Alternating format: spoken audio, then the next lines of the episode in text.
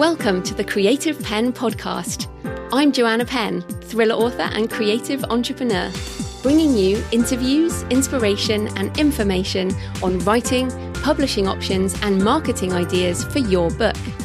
You can find the episode show notes, your free author blueprint, and lots more information at thecreativepenn.com. And that's pen with a double N. And here's the show. Hello, creatives. I'm Joanna Penn, and this is episode number 605 of the podcast. And it is Sunday, the 20th of February, 2022, as I record this. On today's show, I talk to Craig Martelle about his journey from the Marine Corps to military intelligence to consulting and then 20 books to 50k and what he sees as the best way to make an indie career right now, plus a discussion of what the biggest indie author conference in the world, perhaps even the biggest author conference in the world, 20 Books Vegas, looks like, and how an introvert might navigate a few days there. And yes, I am intending to be at 20 Books Vegas in November 2022, COVID restrictions allowing, of course. So that is coming up in the interview section. In publishing and book marketing news, well, in fact, in audio news, the Findaway Voices marketplace is now live and open for you to work with narrators. And uh, I talked to Will Dages about this last year, and this is now available. So you can go to findawayvoices.com, and if you uh, set up a an account, you can browse narrators, request auditions, manage the production process end to end, and then go on to publish through Findaway, and of course reach I think uh, over 40 42 plus retailers, library services, and more.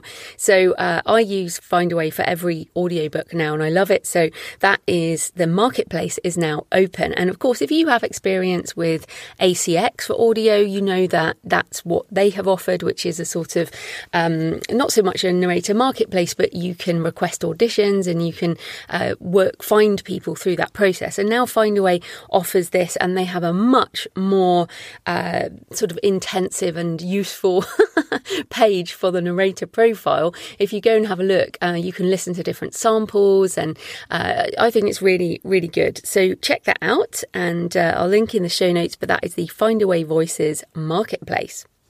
So, in my personal update, I have finished, well, not finished, I've done the first re edit of Crypt of Bone, my second ever novel, and I'm glad to say it didn't need quite as much work as Stone of Fire.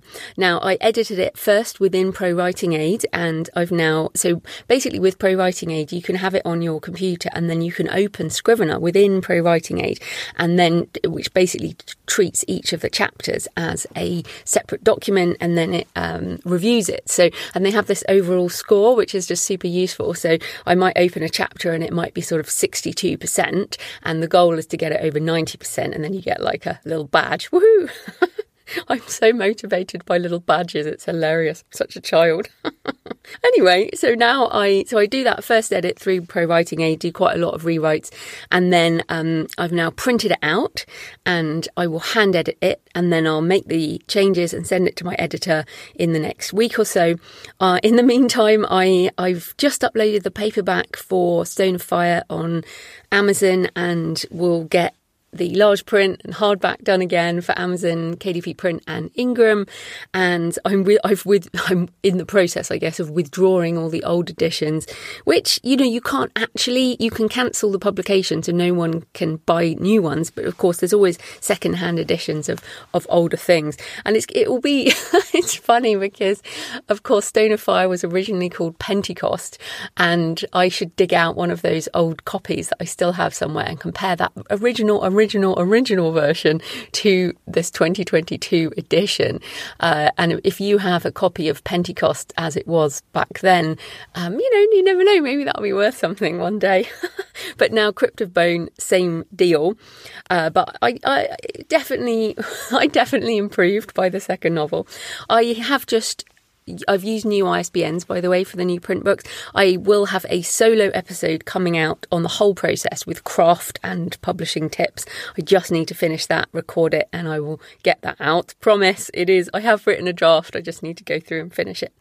So that's sort of on the creative side. I, I tell you what, I'm I am desperate to get into writing something new. I have a short story that I'm kind of half in. I, I did a big chunk of um, one of my travel books last weekend. I was just like, I just need to write something new. But it's definitely worth doing. Anyway, this week I also had a day out in London. I went to the Dürer ex- exhibition at the National Gallery, and if you know uh, Albrecht Dürer, um, sort of 15th century, 15th, 16th century um, uh, printmaker, artists, and I use Dürer's Apocalypse prints in Crypt of Bones, so it was really good timing that I could see the exhibition. And what was really interesting, what I wanted to tell you about, was the use of the term self publishing in the exhibition. So this is at the National Gallery, which is one of you know the UK's most prestigious galleries, basically. And they right next to the prints and the paintings and the images, uh, a little description, you know, like you see at a museum or a gallery, and a, a reading from it from one of the pictures of the apocalypse. It says, This is the last of the 15 full page woodcuts in Dürer's revolutionary self published book, The Apocalypse, originally published in 1498. And so I love that because I don't think I've ever seen the term self published used in that way. And Dürer, of course, you know, William Blake was probably the most famous in terms of self publishing everything. He did the words, he did the images, he did the bindings, he was a, a printer, he did he had his own printing press. I mean, he, did it all. And I love that because we come from a long tradition. Now, seeing these pages, these printed pages that have lasted more than 500 years, also makes me more determined to make limited edition physical books. And uh, I am going uh, to the bookbinders this week and I've made some tiny versions of A Thousand Fiendish Angels, which is really cool. I love them. And what's what's really interesting, I've been talking to this guy about um, where you know what to print the text on because of course to do a short print run you can't just do one copy. But with print on demand you can do one copy and then what we're going to do is just take the covers off the print on demand and do and rebind them with interesting covers. So yeah, I'm I'm pretty excited about this and uh, I've talked before that I'm kind of going more digital, more physical in my future. So, in terms of more digital, I'm delving into Web3, blockchain, NFTs, AI, and then I also want to get more physical with limited editions, obviously, travel in the real world and walking and all of those things, and fitness and, and all of that. So, more digital, more physical. That's how I see uh, the future. I also went to the British Museum to see the World of Stonehenge exhibition. And I actually went to see Seahenge, which, if you haven't heard of, is rarely seen in public because basically it is a series of oak pillars from dated to 2049 BC. So that's like 4,000 years old oak pillars. And they were, uh, they emerged out of the sea. They were in a circle with this massive tree in the centre for what m- must have been some kind of sacrifice, which of course I'm going to write about at some point. And I I loved seeing Seahenge, and there were lots of bones. And you can see pictures on Instagram and Facebook at JF Penn Author if you're interested. But it was it was awesome, and it was so great. I mean, we all the restrictions are pretty much gone here in the UK. You could still wear masks, uh, but there's a lot of people don't wear masks, and it, it just felt very free. There was no sense of fear in the air, and it was so refreshing. And in fact, when I got back here, I only went for the day, and I got back and I could barely sleep. I had this massive jolt of energy to my creative system. my mind was teeming with so many ideas. I had to, I had to keep getting up through the night and writing down these ideas, and it, it was one of those much needed artists' date that I have missed, missed, missed for the last couple of years. And I am so glad to be back out in the world filling my creative well. And of course, you can see, you can go to British Museum, I don't know, forward slash Seahenge or Stonehenge or something and see pictures. But to, they had a sound gallery next to it and you could kind of uh, it was it was just something I wanted to see in person, and I hope you are starting to do these things again. As hopefully the fear is sort of starting to ebb away. One more thing, I know this is a longer personal update, but it's been a big week. I feel like it's been a big week. And I want to recommend James Altucher's new book, Skip the Line, which I read on the train actually to London and back, which also gave me loads of ideas. So the principle applies to publishing in so many ways, skipping the line basically. We are skipping the line by self publishing, which is why so many people get still so angry at this creative choice. How dare we decide to put our words into the world without a gatekeeper's approval? How dare we earn a living from selling direct to readers instead of through bookstores? And these empowered attitudes challenge an established order. We essentially skip the line, as Dürer did, as William Blake did. Um, you know, I, I love that. I think it's it's awesome. It's also an important attitude to have as things continue to change. As James Altucher says, the key to skipping the line is to constantly live in the world of not knowing, to constantly be curious but not threatened by what's next. And he talks about being detached from the results of experiments in skipping the line. And I needed that pep talk as I get ever closer to minting my first NFTs, which, let's face it, will be launched in a world where practically no one will want them.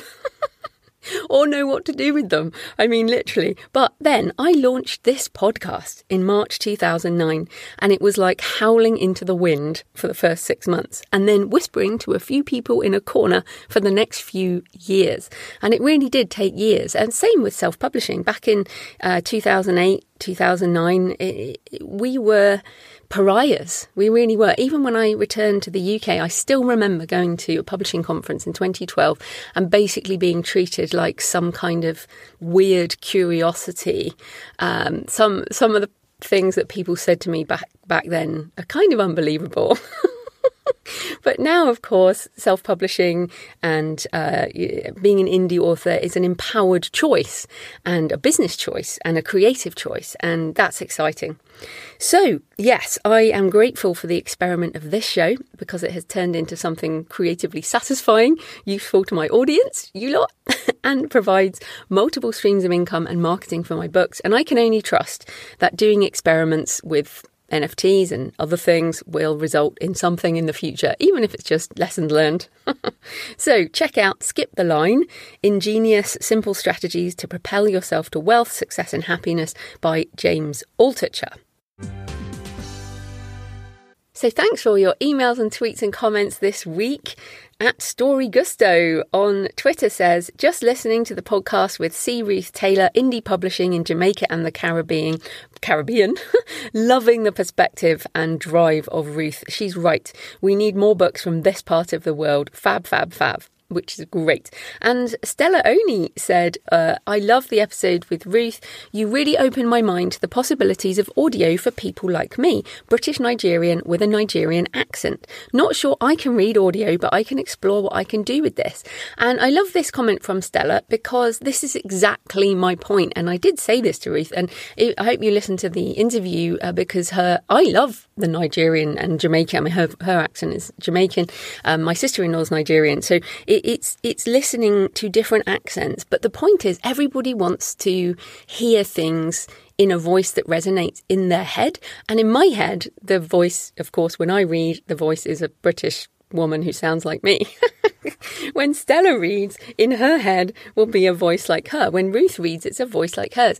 And so this is why I'm so passionate about pushing AI for voice because there is absolutely no way in the world we can have every book available in every accent and every language without AI. so I'm really a believer in abundance in voices and the importance of your voice. Whatever, I mean, no one sounds exactly like me either. Um, we all have different voices and different attitudes. So yeah, I really, I'm, I'm so glad, Stella, that you loved the possibilities there. And I hope all of you uh, with different accents to me, which let's face it, is going to be most of you listening. think what you could do uh, or what you would like to hear in a voice like yours. And also thanks to Andy, a new listener, who sent a picture of a snowy scene from New Hampshire with temperatures below freezing, even as spring emerges here in Bath and um, the snowdrops are out and the crocuses and the buds are just unfurling on the trees. And yeah, I am pretty excited. I do love spring. So you can tweet me at the Creative Penn. You can send me pictures of where you're listening. You can email me, joanna at thecreativepenn.com, or leave a comment on the blog or the YouTube channel. I love to hear from you. It makes this more of a conversation. So, this episode is sponsored by Pro Writing Aid. Very apt, given I am spending so much time in it right now doing my rewrites of Crypt of Bone. So, what is Pro Writing Aid and why should you consider writing software? Well, before you send your book to your editor, it should be the best that you can make it. And Pro Writing Aid can help you do that with its suggestions for improvement. And like I was talking about, it's got these kind of little um, report things on the side and the percentages, and you can improve things by tweaking stuff, and it underlines things and tells you help for things. And it's really, really good. I, I literally wish I had had it when I wrote those novels originally because it would be so much better. Even though I worked with professional editors, I think getting our books the best they can be before sending them to someone else is a good idea. So it will do things like sentence length variation and complexity, adverbs, repeated words, dialogue tags, commas, typos for different types of English, issues with wording like you just started three sentences in a row with the same word, which I find surprisingly useful. it has reports on things like passive voice, pacing, and, which is very cool, you can create your own custom style guide, which I only just discovered.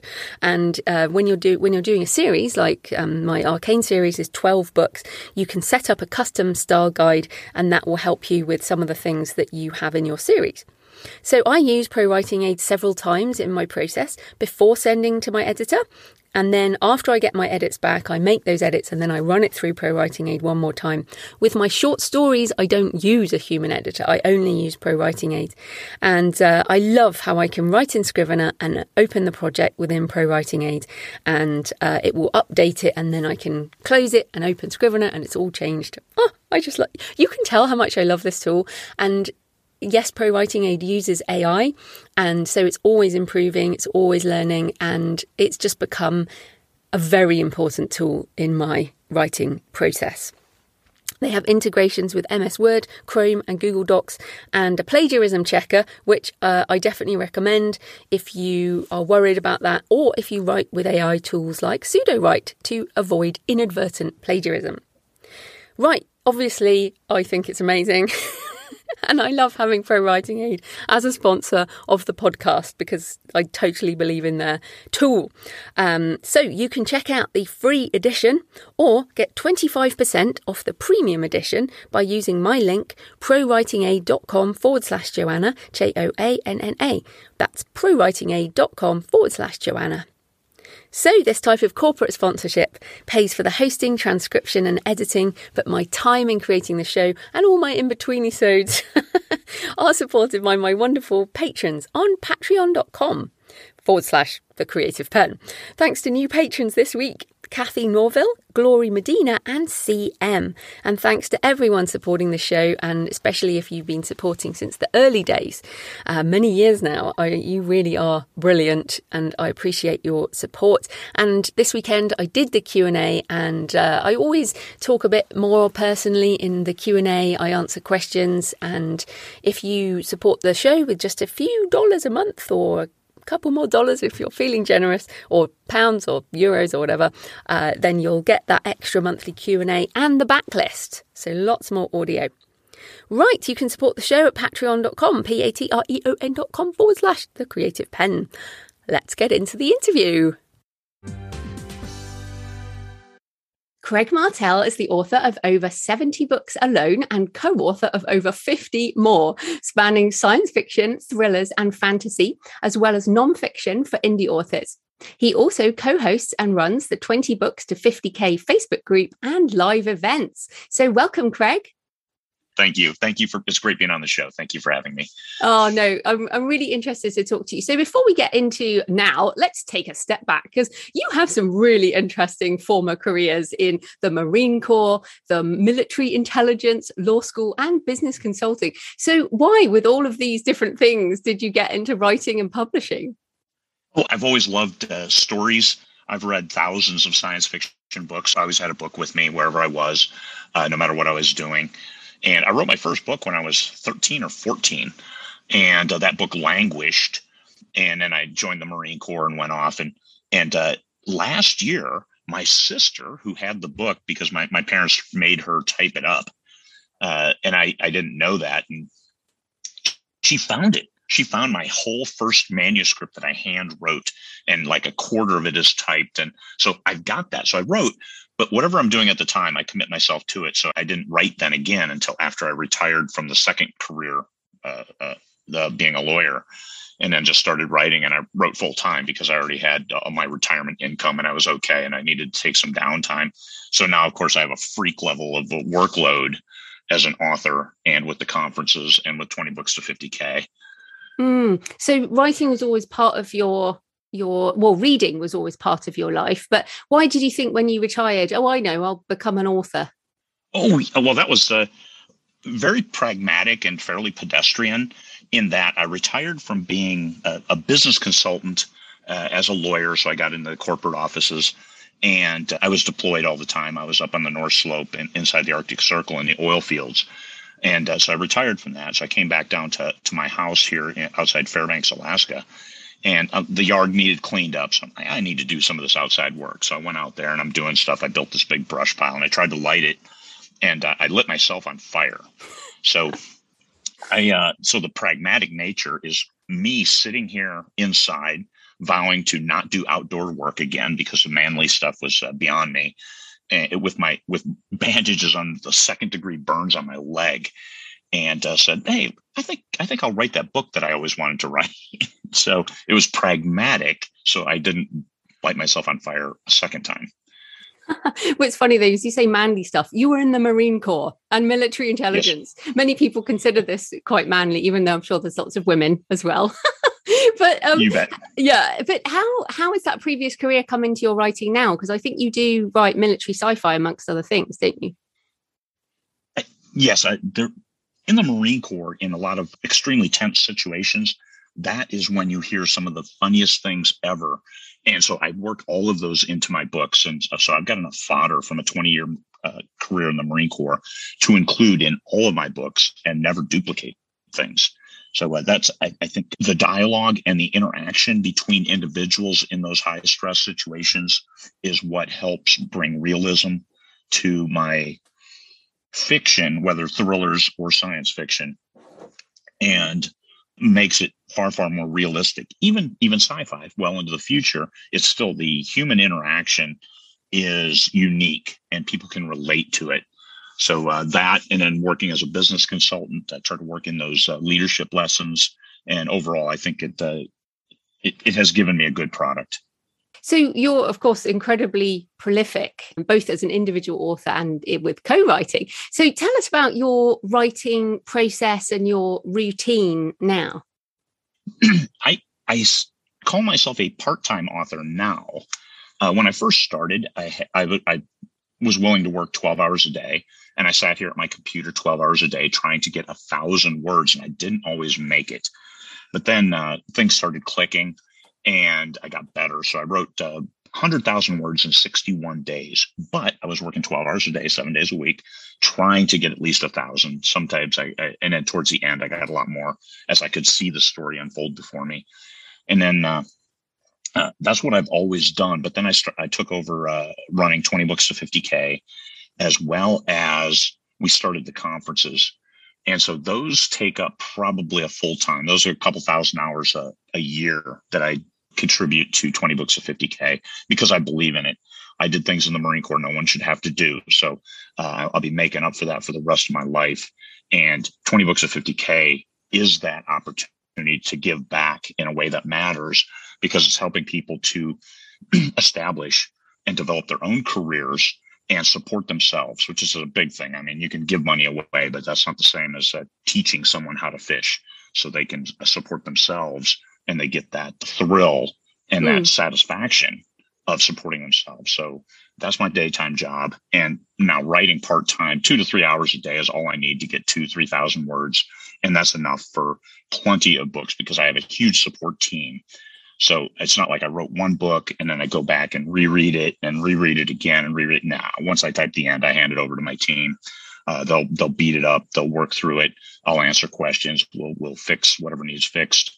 Uh, editor will take care of it. Proofreaders will jump on it, and, then we publish it. So even if I finish a book and I don't publish it for two months because it's going through that quality control process, in those next two months, I'm writing another book or two. Oh, there's a, loads of things I want to come back on. first of all, you said at first it was taking you 12 hours to write around a thousand words um, a day. And then you said things started clicking. Uh, so, can you remember when did those things start to click? Like, h- how many words do you think you'd written by the time things started clicking, and what things started clicking? When I first started writing, it's like I want to write a post-apocalyptic book, and so I know where I knew where I wanted to start. I knew some situations I wanted to put in the book, but I didn't know how it was going to end. And so I think this was the big holdup as I was starting. And also, when I first started writing, I'd keep going back through, back through, trying to make sure that wording was perfect and all that. And I had no idea what perfect was, even though I read thousands of books. Right? Uh, it's it, you don't understand until after you write more. So I just needed to write more. So then I started free writing and uh, and trying to get through, show the situations, keep a workflow with conflict and resolution, and keep that engagement. What really clicked was knowing where I wanted to end. And so this, it took until my fourth book. And my fourth book was a thriller. And that one, I knew exactly where I wanted to start. I knew exactly where I wanted to end. And I wrote that book 82,000 words in like three weeks. And another book later, my first military science fiction, I wrote that book 108,000 words in 17 days because I knew exactly where I was starting and where I was finishing. So that is my process now is I write the first chapter and I write the last chapter and then I put all this stuff in between. It makes it so much easier if you know where you're going to end up. So do you outline or do you just um, free write once you you know where it's going? I have I outline in my head. I don't put a formal outline on paper, but I, I know the uh, starting point. I know the finish point, and uh, all the stuff in between. I'll add side plots or subplots based on how long I want the book to be.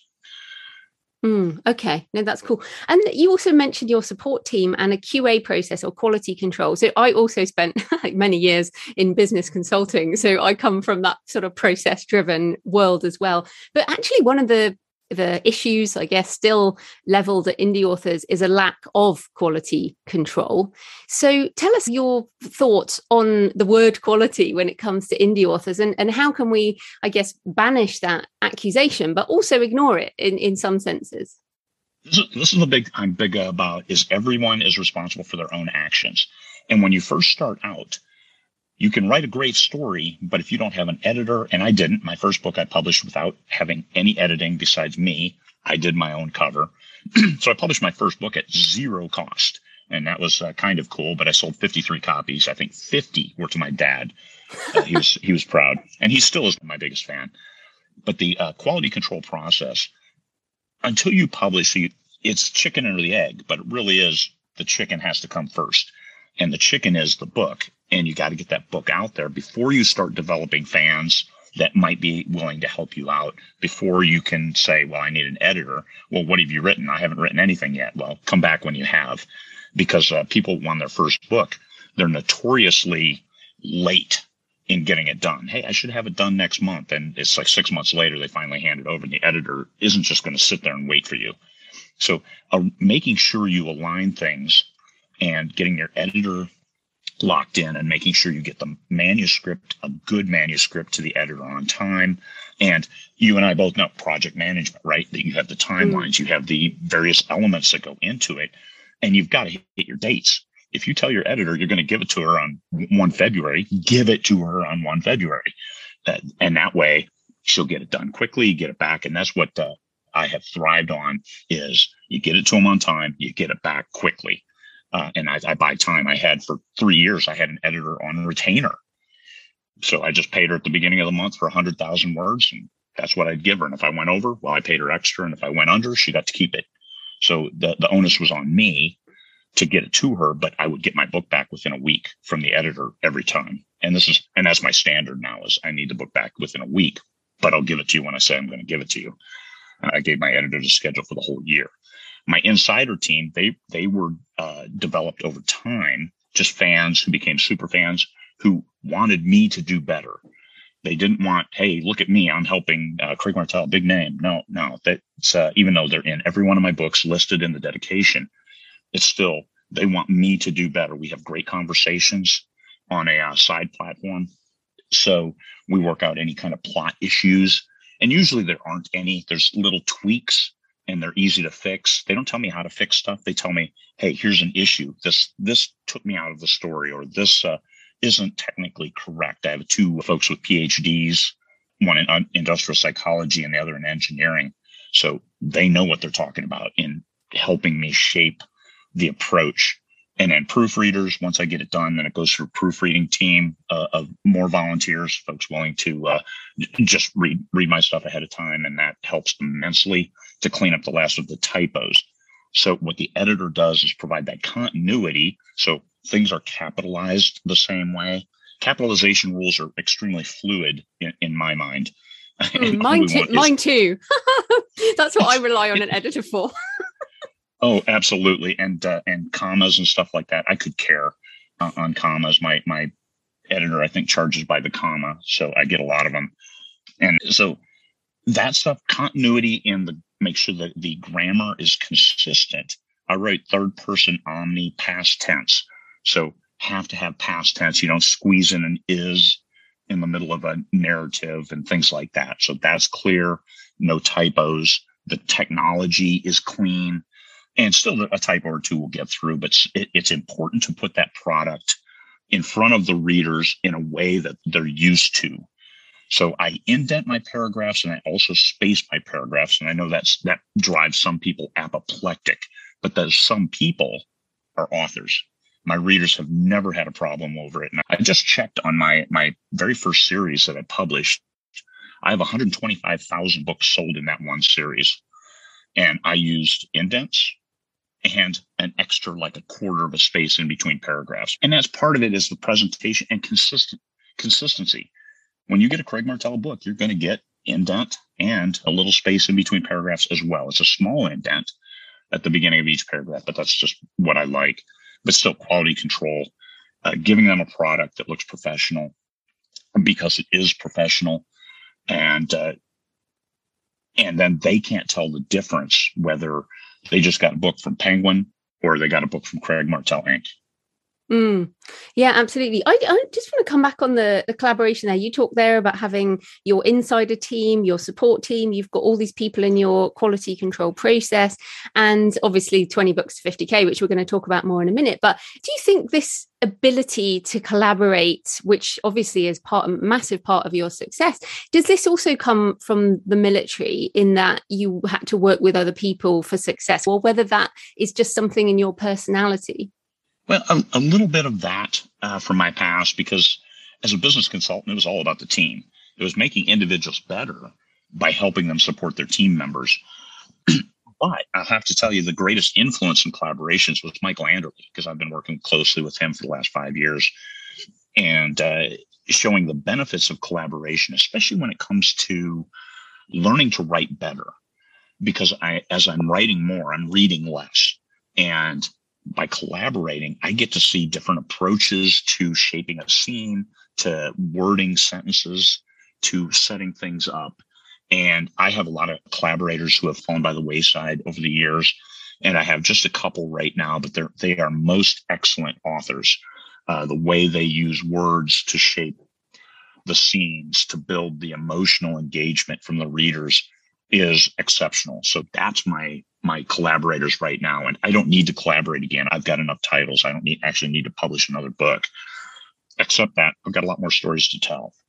Mm, that's always the trick. But um, if people want to collaborate, I mean, everyone's now listening, going, "Oh, but you're Craig Martelle. It's easy for you to collaborate." but obviously, you weren't always that person in terms of the writing community. So, what are your tips for authors who want to collaborate with other people? Is there anything they should do to attract those opportunities, or tips for making it through? I, I, wrote a whole book on that. So if you look up collaborations and Craig Martelle, and actually it's, it's for free in uh, 20 books of 50K, you can just download it.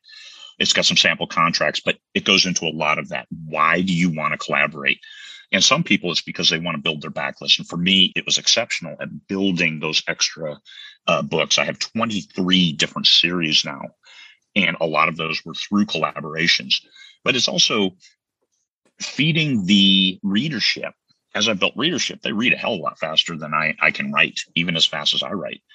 So by being able to offer these extra books that helped get that out there, get uh, get books into their hands that hopefully helped them uh, pass the day. Uh, I'd like to say that I write escape fiction, but the collaborations. How do you collaborate, and, and how do you find a collaborator? There's all kinds of different relationships. As the junior, senior, you find somebody who's looking for a collaborator who is already established, or you find a fellow author who writes in your genre, and you're both trying to find your way, and then you collaborate 50 50. Uh, or you find uh, one, you could even start ghostwriting. I know people have uh, ghostwriters. Oh my God, it, it is a way to learn your your trade. Imagine somebody gives you a an outline that hey, look at this. This is a great story, and then you get to add life to it, even though you'll never your name will never be associated with it. You'll have that. Hopefully, you'll have that interaction with the author and learn how they want the story to unfold. You can take that, you learn. Uh, Jasmine Walt is another great story of a ghostwriter who then went solo. And by the time she wrote her first book, she was extremely well established in writing great stories. So it, it's uh, where are you in your journey? That's only you can answer that in regards to do I need to learn to write better? Because you got to write a good book. And that's, I think, another problem that people attribute to indies because it's so easy to publish uh, a lot of books aren't ready for prime time, but the readers are the ones who determine uh, to move forward or not. So mm-hmm. if you've got a book with uh, with a thousand reviews, I think you can pretty much say that that book's been around, even though, though other people will bag on it. Like people bag on Fifty Shades of Grey. That book sold 125 million copies. Yeah, I, I, I, don't think she cares. oh my god, it sold 125. It's a great book. Of it, I mean, it's not one I'm going to read. Hey, I've read it. 125 million of course. yeah, yeah. Um, well, it's interesting. You said that one of the problems for indies is it's too easy to publish, and perhaps some people rush in. And you also mentioned earlier that it was probably the fourth book where things started to click for you. I also feel like it was probably my fifth novel where I was like, oh, I understand some of this now. And and so it's interesting, or even though my earlier books, I'm sure yours too, is still have good reviews and stuff like that, I, I now feel like I'm a better writer. Um, so that might be one of the problems is maybe publishing too early. But what are some of the other mistakes you see fiction writers, I guess, or non-fiction writers making that that prevent them reaching more readers or or, or making more money? And I'll tell you, as a business consultant, again, everybody has to start somewhere.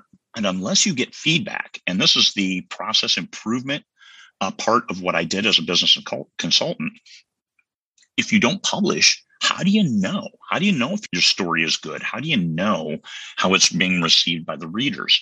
And so I think it's really important to publish your book, even if it's not great, because it gives you a point from which to improve. And now you've got that baseline and improvement. I think one of the problems that a lot of authors who progress through their career without progressing, I mean, they keep publishing books, is that they don't get the right feedback and they're not listening to it. There's some people who will ask for feedback, especially we've seen this in 20 books to 50K. And some folks will say, hey, that first paragraph, that first chapter is not engaging. And then the, the author will argue with them. It's like, stop. Uh, people are trying to help here. You ask for help. They're trying to give you help. And you're saying, no, I think my book, obviously the readers don't understand. Uh, as soon as you as soon as you're blaming the readers, you're done because uh, the readers they pay your paycheck. so you have to get it in the right reader's hands. And I think this is the biggest challenge. Uh, one another thing we see in 20 books of 50K is I wrote this book. I don't know what genre it is, it's in, which is unfathomable to me. but they, they yeah. wrote what they wanted and they don't understand how in the because genre equals marketing. The whole reason genres exist is from publishers in the past said, ah, people who read this book will probably like this book and they develop oh, that that's a western that's science fiction that's uh, spec, speculative fiction that's and and so on down the line. So genre is nothing more than marketing. So these people di- don't look at the marketing side of it. It's just i wrote a book that's that's this it's got these other elements and this uh, keep your elements under control but i read thousands of science fiction books so i knew i was writing science fiction And that was my target audience. And I've always resonated well with that audience because I give them more of what I liked when I was growing up. Mm. That's I think that's the biggest challenge is they don't know what genre to go after. And then marketing marketing isn't hard. If you can write a book, you can market, but you got to know where you're marketing. And that marketing element is the genre. So you need to know what genre you wrote in for Pete's sake. And I really like people who read the genre they write in.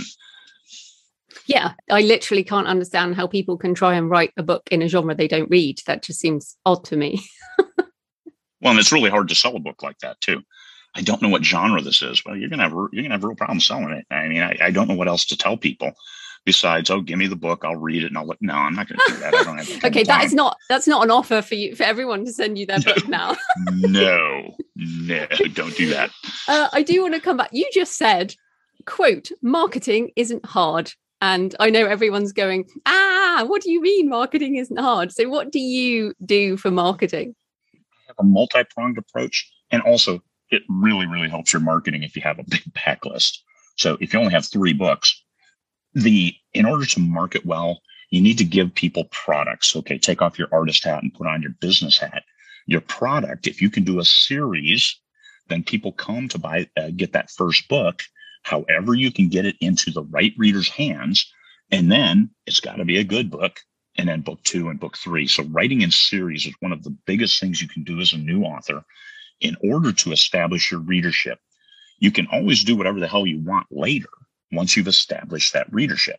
And then you'll have an you'll have a relationship with those readers and be able to give them more of what they liked in that first book or give them more of something hey here's something a little different but it's still me. And if you've got uh, super loyal super fans then it puts you in a, it puts you in a good position. But starting off I, I would say write a three book series and then you can always promote the hell out of that first book. Mm. uh, know, knowing what genre you're in and then put it on sale. You can do it for free, but then you got to push some big numbers. Uh, you can put it on sale. People who buy a book are more likely to read it than those who get it for free. And there's a lot of free books out there. So I have gone away from free stuff, even though I will still put a book out for free. It's still, I have a very targeted readership. I have a great targeting list on my Facebook uh, uh, page to get the book into their hands when it's free. but otherwise, put it on sale. People who buy a book are more likely to read it. And then book two and book three, make sure it's a great book with the back matter that says, hey, oh, by the way, if you like this book, here's book two and, and a direct link. That is one of the best things you can do to help your own success and realize where the problem is or where the success is. People learn more from from failure than they do success. So you publish your first book, you publish your second, publish your third. First book, uh, you have 100 people buy it.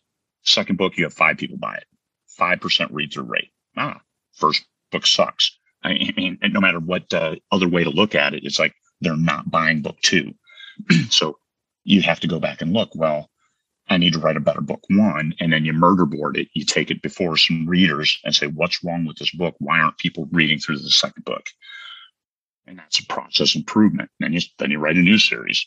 People, people are in love with their books. And also some people say, might have 10 years invested in that first book. And if it doesn't sell because there's issues with it, then it's easy for them to stop and say, well, I'm not going to write anymore. It took me 10 years on this one. I don't have that much life left. And, and I understand. But if you're looking to make a career out of this, or even make enough money to pay your mortgage or make your car payment each month, then that process improvement is critical to for long-term viability within the industry. Absolutely. I also want to circle back to something else you said. You talked about feeding the readership. And I think this is very interesting, especially because you have 23 series. And my experience with my series, because I write, I do write cross genre and in different things. And the people who read the thrillers might not necessarily read my fantasy, for example. And so you kind of have to keep feeding readers across different genres. And I don't write as fast as you for sure. And it's difficult. And I feel like one of the the issues, especially when people are not as prolific as you are, that there is an issue in the community with burnout or trying to go, trying to write super fast when that might not be someone's personality or the way they choose to do things. So, how do we balance that feeding the readership with potential burnout? You can be wildly successful publishing one book a year if you don't jump genres. Uh, so you so as you build your readers, you want those same readers reading book two. You want those same readers reading book three, and it's just a year apart. So you build your readership uh, short stories and other things you can give them. Stay engaged with them. Send them a newsletter each month. And a huge, huge fan of newsletters. That's your conversation with your readership. So starting that newsletter is the best way to stay engaged. You can tell them to follow you on Amazon. That's fine because Amazon's deliverability, their emails is great. But still, your email is where you're talking about, hey, here's what's going on. Here's where I am. I'm on chapter four. I'm on chapter six, uh, progressing month after month and hey here book one i'm going to put book one on sale for when book two comes out so 99 cents please please share with your friends you've been with me on this journey for a year i thank you book two's coming and, and things like that so you can do it but that's what i mean by feed your readership you just have to manage the reader expectations you don't have to uh, be overboard and give them a book a month unless that's how you publish and that's how i built my readership however I've given them enough books that they're good with. They're like, hey, I'm good with a book every three months or four months. And especially in between, I'll recommend books. Uh, I'm uh, the group of science fiction authors that I kind of hang out with. They write good books. They write books that I read. So when they put a book on sale, I'll share it. Say, hey, here, here you go. Here's a book that uh, you might want to check out. Uh, space opera, mil sci-fi. It's cutting edge. You'll like it probably more than me, but please stay with me. Mm. doing that kind of approach. Yeah, I think that's good. And I think you're right. There's ways to engage with your readership that doesn't involve another book a month. So I think yeah. those are some great tips. So let's come on to 20 books to 50K. And uh, I still think this title is so brilliant. I mean, it's brilliant marketing. It's brilliant marketing in a way, but I know it also scares people. So obviously, the premise being once you have 20 books, you should be making around $50,000, I think you meant per year. So it, does that number still stand? Do you find that if people do have 20 books, books, they can make around 50K. Oh, no, not at all. That's not what it is. It's actually a retirement plan. It's if you have 20 books and each book is making $7.50 a day, then you'll make $50,000 in a year. And Cabo San Lucas, if for you can retire there for about 35,000 a year, but if you want to retire comfortably, then that's 50,000. So it's a retirement plan. It's uh, just making 750 a day. It's calling it down to a bite-sized piece that people can digest. Because if you have a book out to make 750, if it's in Kindle Unlimited, you sell one copy, you get a thousand page reads. There you are. Bob's your uncle. You're making money.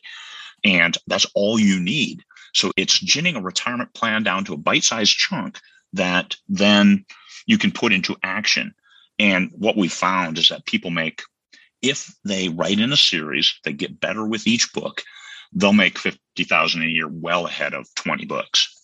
Mm, because yes. it's not a linear progression. Yeah, I would agree with you. And as someone who didn't write 20 books in one series, but wrote, I've written about 35 books, but across at least four different series, I thought the numbers which still held true, like from what I've seen. But equally, I totally agree with you. If you'd written 20 books in in a series that really does convert, then yeah, you're going to get there quicker. But equally, I, I think non, I don't know about you. Well, I mean, I focus a lot more on nonfiction than you do, but nonfiction to me sells at higher prices. And in different formats. So audio and print are a lot stronger for nonfiction than they necessarily are for, for fiction. So I, I feel like there's different models of getting to that 20 books or that money. Oh, oh, absolutely. Uh, you might write one or two books and make 50,000 a year. It depends on all of that other background stuff. But 20 books of 50K, it was simply a retirement plan and something to show people that you can be successful if you work hard at the right things. And that right thing is not necessarily 20 books in one series, but 20 books that are progressively better. Uh, you write four books in a series and then you start a new series. You take what you learned in those first four books and you add it to the new series. And your first four books may never sell well, but your new series. Hey, these are written really well. The story is engaging, and uh, that's what we hear from a lot of people as well. Is oh, I've got I've got 20 books that don't sell at all, but this new series really rocked, and it, it's where all my money comes from. It's the Pareto rule. Uh, 20% of your books are going to be making 80% of your money, and I think that that does hold true. That because your first book, I tell everybody your first book's going to suck and and to work up from there but it gives you a place to uh, depart from if your first book is gangbusters and you sell 200,000 copies, how do you follow that up? And most people cannot because they don't know what they did right. And now, if you've been working from, hey, I've done this wrong, I've done this wrong, then you're much, much more likely to be successful later as you chip away and you're doing more and more right. But if you do everything right from the outset, how do you know it was right?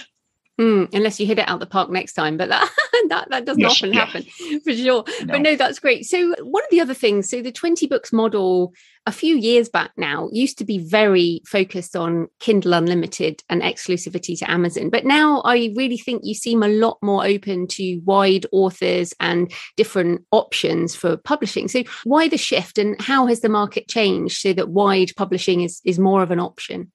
Well, teaching people to fish we've had we have such a broad range of people who are in 20 books and then most importantly for 20 books vegas this year we should have about 2500 people coming 2500 authors. And we have a lot of traditionally published authors who come to see what the buzz is especially some who are a little bit older as they're looking at their bank account and they're not getting the royalty advances that they used to get if they get any at all and are looking at the retirement saying, I, I, I could use some money. And this this self-publishing thing, you get 70% of your royalties. Yes, you do. And that's a good selling point, especially ones that have the established name.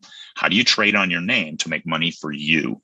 Uh, we don't, I don't want any cut. I, 20 books, uh, 50K is not for profit.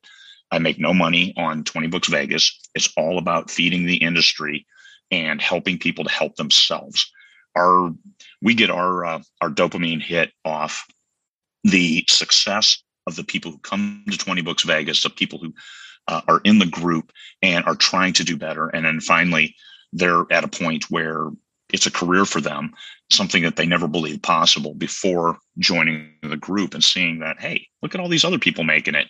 And you're still only competing against yourself but it's out there and it's available and it's only you. You can do it and here's the information you need so, really, the group has attracted such a wide variety of authors now that you are presenting all the different options within indie. Because I think that's the other thing that's changed. I feel like we we have become such a broad church, and there are so many ways forward. I mean, even things like you see people doing entire book launches on Kickstarter or serializing through Substack, for example. These are things that just weren't even you know possible back when I started. And so, I, I it's interesting that you're now much much much broader which i really like.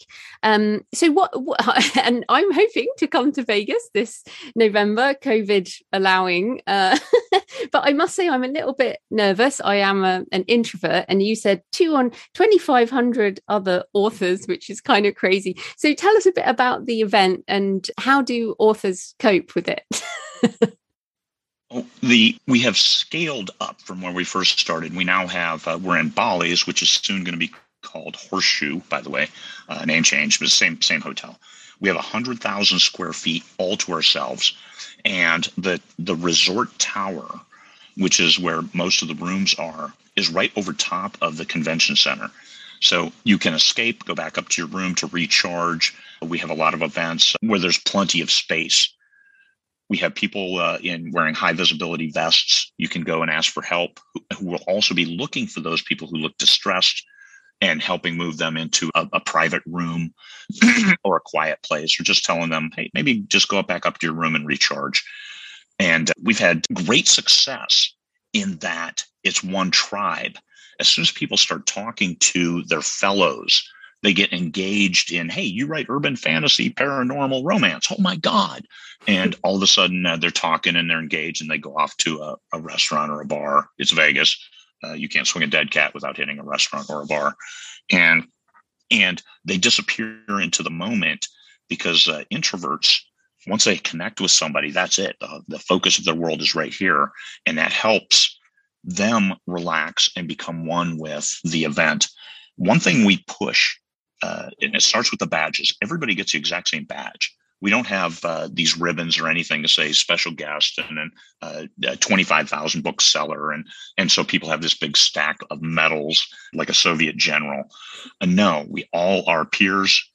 Uh, we all uh, are, are on equal footing and you'll find that you might be waiting to buy a drink at the bar and you talk to the person behind you and then you find out later that person's a seven figure author making seven figures a year and hey you're just talking to them like a normal person because they are normal everybody in vegas is normal we're all the same we're all authors first and that's how we that's how we treat each other it's it's it has been perpetuated since 2017 from our first conference in how we treat each other is about positive. We try not to let anybody be negative. Some people get negative here or there, but then we go address those issues. And it's, it's important for people to understand that you're not going to like everything, but we've got 12 sessions an hour going. Pick one that you do like and go and and listen and then follow up with the presenter. Uh, don't be afraid of that. And if you don't want to, no big deal. Go back up to your room and send them an email, send them a, a Facebook note saying, Hey, I loved your presentation. By the way, here's a question. Uh, you can do it however you want because everybody's in the same boat. Okay, so I love the badge thing. I've been to some of these events where my badge has had like X colors on and someone else has some other colors on and little stickers. And it's like, ah, makes you, yeah. it's, I mean, comparisonitis big time. So I really like that you do that with the badges. But you said 12 sessions an hour. I mean, that is crazy. I did, I've watched some of the YouTube um, sessions from last year. And for everybody listening, you can go and watch these sessions on the YouTube channel. Um, I'll link to it in the, the show notes. And there's some just fantastic sessions. But with 12 an hour, how do people navigate the, the learning side of things? tell people before they come to uh, establish a goal for what they want out of the show and to remain flexible because they may connect with somebody, they may be talking with a presenter. And it is far, far more important to continue that conversation with that presenter, especially as you're digging into a topic, than to rush off to the next one. Because the big thing we do is we record every session they can always go later and watch it on in the Facebook group or on YouTube when it comes out for free. And that's one thing YouTube, the whole world, everybody can watch every one of our sessions, uh, not for profit. So we're not charging anybody. Just go on YouTube, uh, 20 books events, 20 books live events, I think is the link. And we have 162 sessions up there from 20 Books Vegas uh, 2021 in 2022, I think we're on track for about 180 sessions. I think it's really interesting. So people can plan uh, their schedule, but also plan to have time away and, and social time. Anything else you want to tell people about 20 Books Vegas? Oh, we have at least 15 minutes between sessions, and usually it's a half hour. On uh, days Wednesday and Thursday last year, we had a half hour in between each session. So you had plenty of time to go collaborate, coordinate, uh, com- converse with people, go hit the bathroom and hide, or run up to your room, grab a soda, and, then come back down. Whatever you might want to do. The the session we don't have a break for lunch because we've got so much material to cover. And the big the one thing that I do differently with 20 Books Vegas and any 20 Books event is I look at what are the needs of the people coming and I try to have sessions for that. I don't have, I don't just submit, hey, tell me what topic you'd like to cover. Eh, no, I, I, because you get really wide and varied topics that may help three people. And I'd rather have sessions that each one should be able to help 100 people on a topic. There's so much space because it's Vegas, even though it's busy and there's lights and stuff and it can be overwhelming, you can always escape you can go outside. You can go someplace else. You can go to your room. You can go to a restaurant. I mean, like I said, no matter where you go in Vegas, you're going to find a restaurant and a good one, and uh, go get something nice to eat. You'll overeat, so unless you don't want to, and then uh, go to your room and hide. It's uh, still it's still okay. Yeah, that's fantastic. I I definitely want to be there. I think what's so brilliant is you guys have grown this to what has to be the biggest and most comprehensive conference for indie authors in the world. so, and that's super impressive. I mean, it might even be bigger than some of the biggest, like traditionally published author conferences now. Have you got a sense of it being the biggest? Uh, yeah, with 2,500 people, it is. I know when RWA had their heyday, they would have more than that but I don't think they're getting that nowadays. And definitely for indies, but for all authors because it's so author centric. And uh, uh, for people who have gone to author conferences over the years, we had one person who it was their job as a vendor, industry vendor, for 30 years. and they said they'd never seen a conference like uh, 20 Books Vegas because everybody was positive. People were trying to help each other. She said every other conference, there's always some level of competition, mm. uh, some level of hierarchy. And that's one thing we we destroyed that. We crushed that attitude with our first conference in that we're all the same. Uh, here's Michael Anderle. Go talk to him uh, anytime you want. He makes uh, well more than seven figures a year. So he's he's here with you. His badge just says Mike on it, and that's it. And uh, there's nothing special with flashing lights for people or, or anything that says "Look at me," uh, because that's not what we're about. We're not at "Look at me." We're at "Look at you" and what are you doing for your career. Brilliant. So, where can people find you and your books, and also 20 books uh, to 50k online? You can you can find me at craigmartelle.com, and for 20 books, you can go to 20booksvegas.com. That's 20booksvegas.com. And that's all the information you need about the show, as well as the Facebook group, 20 Books of 50K. It's a, registered trademark, but it's also the Facebook group. And us, we do hang out on Facebook. We don't have a website for it. We don't, just because we're all volunteers running it. Nobody makes any money off it. So we're not, and we're not, we don't charge anything. Um, we, the, the cheapest way is we do it through a Facebook group and that works for us. Brilliant. Well, thanks so much for your time, Craig. That was great. Oh, thanks, Joe. Thanks for having me on. I hope you found the discussion with Craig interesting. And I love hearing from writers who started later in life after other careers and are making such a success of it. Plus, Craig and the 20 Books to 50k team pay it forward in such significant ways. I was thinking about this the other day about how the majority of indie authors are happy to help others get into the game. And we share information and tips as much as possible. It is a wonderful, creative, generous community. So thank you for being part of it too.